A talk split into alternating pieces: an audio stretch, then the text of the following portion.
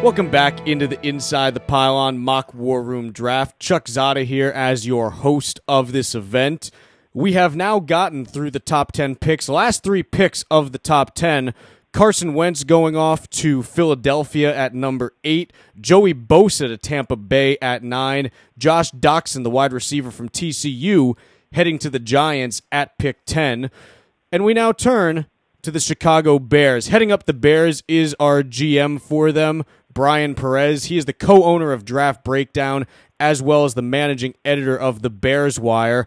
And he has with him uh, a couple writers from the Bears Wire actually here to round out his staff. And Bryan, before you introduce him, just want to uh, thank you for joining us. I know it is a busy time of year for you. I appreciate it, Chuck. Uh, any opportunity to jump on with you guys to talk football, specifically to talk the draft, is obviously a pleasure for for all of us involved, and especially for two of the guys that are writing right now for BearsWire.com, uh, Phil Atoshin and Lauren Cox. They're going to be assisting me in this process, and they're going to serve basically as you know the director of college scouting, the director of pro personnel type roles as we we hash our way through this 11th pick. Very good. Well, as of uh, right now, the Chicago Bears are officially on the clock. You have 15 minutes to make your selection. Start right now.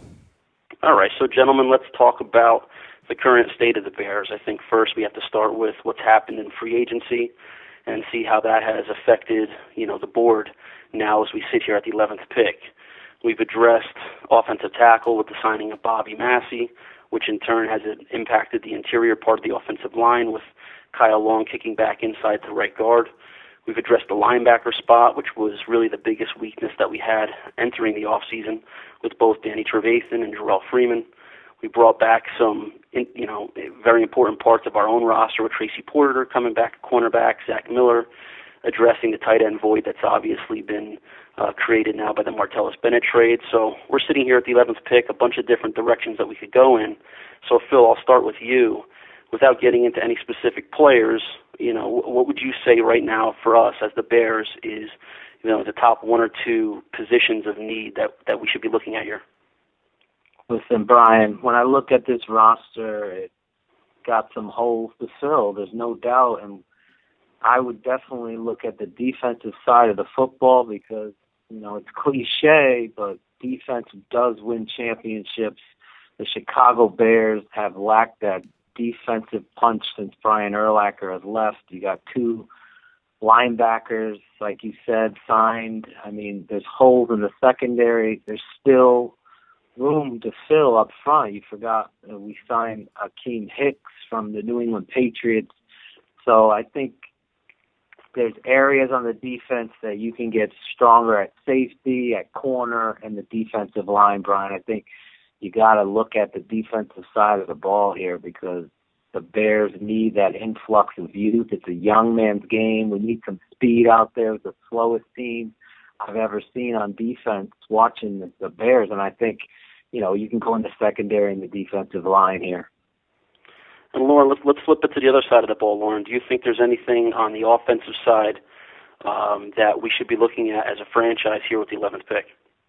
Yeah, I definitely think that the early emphasis in this draft should be at least a little bit on the offensive side of the ball. I mean, you look at the way that Vic Fangio, our defensive coordinator, was able to turn these no-name players into a pretty darn serviceable defense. I mean, it's not a defense that's going to win you playoff games, but you know they've already, excuse me, we've already added plenty of talent on this defense in free agency, and I think you know with Dowell Loggins taking over as offensive coordinator, you want to give him a little bit more to work with because you know you've lost Martellus Bennett, you've lost Matt Forte, you've got some young players already, but I think we could really use some additional weapons and even you know bolstering that offensive line because I don't think you've ever heard a team say, oh, you know what, we've added too many good players in our offensive line. I don't think that's I don't think there's a such thing. So I think hmm. you have to really keep all your options open there. Yeah, you know, it, you know, if I'm serving as the general manager for purposes of this project, I, I would say that the, my main priority in any team building philosophy would be either the offensive or defensive line. And for the Chicago Bears this year, there are needs along both sides of the ball when we're talking about, uh, you know, the big uglies up front and I think here, as we're sitting here at the 11th pick, there is some value that will help fill those needs, both at offensive tackle with Ronnie Stanley still being on the board, and on the defensive line with some of the, you know, obvious the strength in this class is that interior defensive lineman and even the big defensive end. So, Lauren, I'll swing back to you based on the way the board has shaken down uh, up until this point. Um, is there a specific player or two that you think uh, not only fills a need, but more importantly, uh, satisfies that value equation for the 11th pick? Well, you mentioned Ronnie Stanley, and you know, an offensive tackle hasn't gone on the board besides Tunsil at number one, so there's definitely a lot of value there. But you know, defensive lineman, same kind of thing. There's there's a ton of really good ones, but with Bosa and Buckner already off the board, that might be a position where we could wait and pick somebody up in the second, or even use one of our fourth rounders to trade up in the second round to get one of the guys that maybe slides out the bottom of the first round and, and into the early day too. So, you know, I, I like I like like what you said the trenches both ways. I'm I'm good with Ronnie Stanley. I'm good with even Jason Spriggs. I, I would be up for listening to the debate there. But also the defensive line, like you said, I think I think there's good options at both. And Phil, is there anybody you know since you're kind of focusing more on the defensive side here? Is there anybody that you're necessarily banging the table for at this point? If we were in the war room and and the the minutes are are ticking away uh, before we have to hand in our card, is there anybody that you necessarily are, uh, you know, willing to risk your reputation on or bang the table for to bring into the Windy City? Are you talking offensively or defensively, Bryan? It doesn't make any difference. I mean, if you, if there's somebody on the offensive side of the ball that you think you know, value trumps need, then I'm I'm all about hearing that. If you think there's someone on the defense, if if if it's a if it's a tie where the offensive value is equal to the defensive value, and the need, in your opinion, is more defensive side of the football, then you know, is there somebody along the defensive front that you think, um, you know, we just simply can't pass up on right now?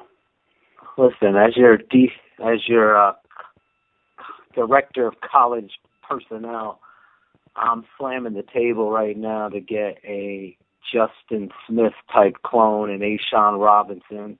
Feel like he's a freak of nature, body beautiful type of player that is was asked to do things at Alabama that you know contributed to that defensive front success. I feel like he's only 20 years old. He looks probably like 37, but let me tell you, this guy makes his presence felt with the defensive line and just imagining the three of those mooses up front with next to Eddie Goldman and Akiem Hicks is something to be reckoned with, and that would give you that Justin Smith type piece.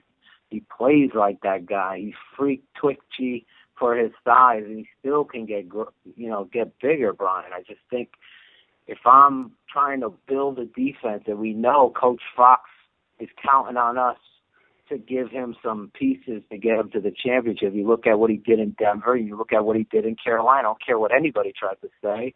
That's his defense that he built over there. And, and you know, Wade Phillips did a great job. I'm never going to take anything away from any coach. But the personnel aspect of it, we got to be honest there. He was heavily involved, and and a guy like A'Shawn Robinson sitting there. The other guy I would love uh, we could talk about on defense would be William Jackson the third. I just think the dynamic playmaker that he is. He, he plays like a wide receiver. He hits like a safety, but he can play corner. It's a Vic Fangio fit. I feel like this is an ascending football player. I, I do see some tightness in his hip, but that hip's about that's about it. I'm looking at him to be one of those chess pieces, Bryan, that we can go to war with, get turnovers with. He's, he tacks the ball he plays like a receiver. Those types of guys with the bracket ability that Fangio loves. This is this is the perfect fit. Six foot, 192 pounds, ran a four three seven. I mean, kid has a lot that I like, and I feel like you know the league would question it, but NFL people won't. And that's the kind of football player he is. That arm length, physicality, everything. Seven So- minutes so- remaining. Okay, so let's let's try to narrow this down a little bit more. If we're if we're kind of uh, um, you know circling in on A'Shawn Robinson versus let's say Ronnie Stanley as the two guys that are left standing for this pick, you know what what are we looking at in terms of depth? What's the what's the drop off between you know from Ronnie Stanley to a tackle that would be available at the 41st pick? Actually, I believe that's our second rounder. The tackle available at that point versus you know, that five technique defensive end that could still be on the board at 41? Is there a bigger drop? in the offensive tackle that could still be standing, or is there a bigger drop in the defensive lineman that could still be standing? Lauren, I'll let you start with that. Yeah, that was the point I was going to make. Is you know you've got you've got a couple guys that I think can step in and be your left tackle for the future with Ronnie Stanley and Jason Spriggs, and I think Taylor Decker can even do that too. But for, from there, it starts to get a little bit more shaky, in my opinion. And I think, you know, once you get outside of the top 20, top 25, those guys aren't going to be there, and you're going to be stuck with a lot of tackles that, you know, might start at right tackle and be more developmental. And I'm, I'm not sure you can get a guy in the second round that can really step in and lock down that backside protection. Whereas with the defensive line, I feel like, I mean, yes, A'Shawn Robinson is an extremely talented defensive lineman, but you know, you've got there's so many defensive linemen that are so talented in this draft. I mean, Jarran Reed and Vernon Butler, even a bigger guy like Austin Johnson and Adolphus Washington, and even Chris Jones. I mean, it just seems like we have a much better chance of having one of these guys start to slide. I think you're going to see, you know, cornerbacks and offensive tackles start to go a little bit more in the late first round, and I think the, a couple of these defensive linemen are going to start slipping and getting closer and closer to our second pick. And if we want to maybe burn a fourth rounder to move up and grab a guy that we really like, then you know I, I think it's worth it to get a guy like that that maybe we view as a first round talent in that second round. Whereas I don't think we can do the same at the offensive tackle position. Yeah, I think I, I tend to agree with that, Lauren and, and Phil. I don't know if you have a, a specific player you know, if you think A'Shawn is just such a dynamic talent that even the next best guy after him doesn't necessarily come close to him, do you think uh, Lauren's assessment is a fair one in terms of the availability of that big defensive lineman in the second round versus the lack thereof of an offensive tackle that could potentially come in and start on day one being available in the second round? Yeah, I mean, I I totally agree with what your assessment is here. I mean, but I'm not a big fan of Ronnie Stanley as, you know, the 11th pick, just to be in my two cents. I feel as though Spriggs is going to be the better NFL tackle. He has a plays with an edge, plays with a chip that I like, and I feel like if you're going to be a running team that can do that spread stuff and, and mix that in and that zone scheme and boot game, I feel like Spriggs would be the better guy. He, he has the physicality that I think a John Fox coach team. I, I just don't see the edge that with Ronnie Stanley. That would be my argument against the guy. But as far as talent going throughout the draft at tackle, I mean, I completely understand the athleticism that Stanley has is tremendous, but you know he still lacks certain polish and that chip. He gets pushed back into the backfield. There's so many things that I would have reservations about him, as opposed to A'Shawn Robinson, which I know I'm going to get a dog on defense, and we have a hole there. We have Charles Leno, uh, Bryan. We have Leno. Is Ronnie Stanley, in your eyes, an improvement, a jump up from what you have with Charles Leno Jr. established in the offense? That's really ultimately where that diamond decision comes down. Leno, Stanley, now you have Robinson. I would throw the corner in there because it's another need, and despite what GMs try to say here in the war room, our needs are going to be up there in the mix of best player available. It just it is what it is. Three minutes remaining. So let me. I'll kind of bring this all to a close now. So you know, I've heard, you know, both you guys very, very persuasive arguments and very much, uh, you know, you guys have articulated your points, you know, as well as, um, you know, I could have hoped to try to make this decision an easy one, and unfortunately, it's just naturally a difficult one. And uh, ultimately, I'm going to to bring this down to Ronnie Stanley, the offensive tackle from Notre Dame, is the guy we picked here at number 11 simply because, again, I do believe what Lauren said is accurate that at pick number 41, we're going to be able to find a very talented defensive lineman to fill that void that we're missing right now, or even a cornerback at that spot or a secondary help. While Ronnie Stanley might not, you know, be the the mauler that you're talking about, Phil, I do think he has that natural athleticism and, and just the overall makeup to be a left tackle for 10 years in the NFL. And Charles Leno, to me, is the biggest liability on the offensive line. You know, I think he's more of a swing tackle than a starting left tackle. And let, let's be honest, guys. You know, the, the the success of the Chicago Bears will always come down to Jay Cutler as long as he's the quarterback of a team. and to be able to to add a blue chip left tackle like Ronnie Stanley uh, to the offensive line, which has taken strides in the off season, gives Jay Cutler more opportunities to stay on his feet with a healthy Kevin White, Alshon Jeffery coming back. Uh, you know, some more explosive options in the running game with Jeremy Langford. Um, I just think this is a is a, an, an obvious pick for us to go. Ronnie Stanley, build a long-term offensive line that'll be together for four or five years at a minimum, and uh, you know, just just trust Ryan Pace's eye for talent in the second round and beyond to add that defensive line. So Chuck, the Chicago Bears, we're turning in our card, offensive tackle Ronnie Stanley, Notre Dame. You heard it there. The Chicago Bears with the 11th pick in the Inside the Pylon mock war room draft, taking offensive tackle Ronnie Stanley from Notre Dame. Bryan, uh, to you and your team, want to thank you as well as Lauren and Phil, the uh, the great writers from BearsWire.com.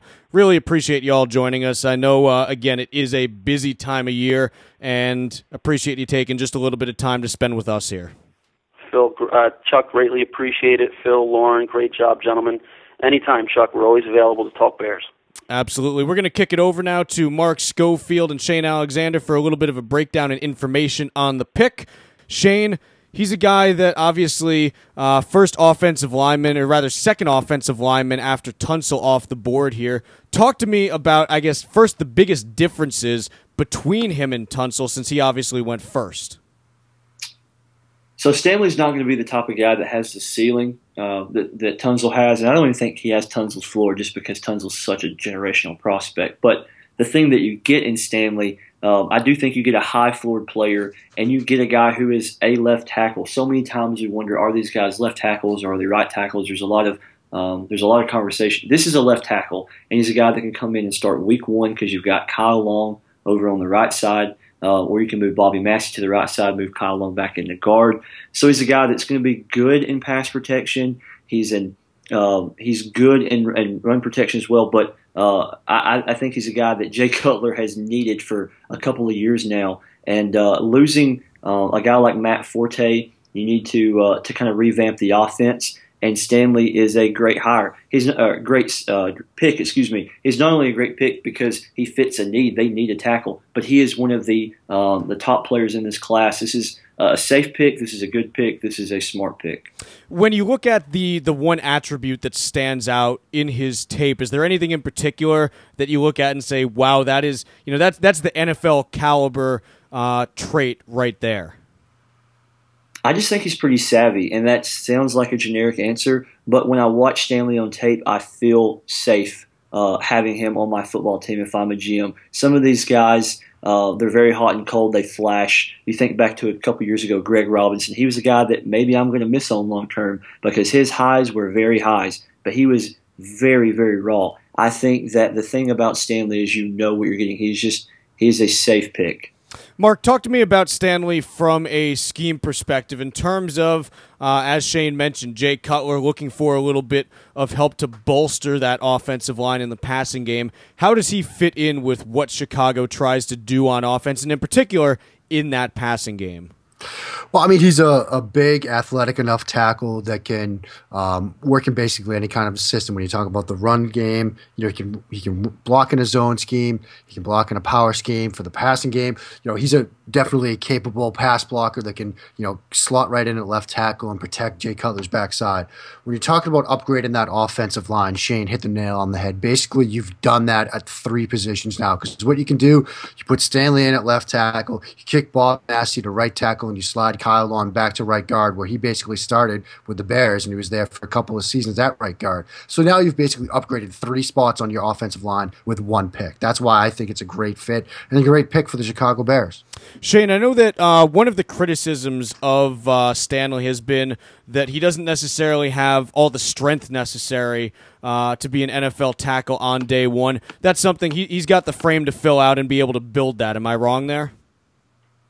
No, I don't think you're wrong, and and that's that criticism is fair. Again, he's not uh, Tunsil. He's not even Taylor Decker. Uh, Decker, excuse me, the uh, the tackle from Ohio State who who I'm really high on. But he's a guy that will fill out. He's a guy that's smart enough, and and if he works at it, he'll absolutely make himself uh, into a stout left tackle in the next two or three years. Very good. Shane Alexander, Mark Schofield, giving you the rundown of Ronnie Stanley there, who was just taken by the Chicago Bears with the 11th pick of the Inside the Pylon mock war room draft. Tomorrow, keep on rolling. We're heading to pick 12. We're heading down to New Orleans. What are the Saints going to do? Team that's been in somewhat of cap jail over the last couple of years, trying to dig out through the draft. That's coming up tomorrow on the Inside the Pylon mock war room draft.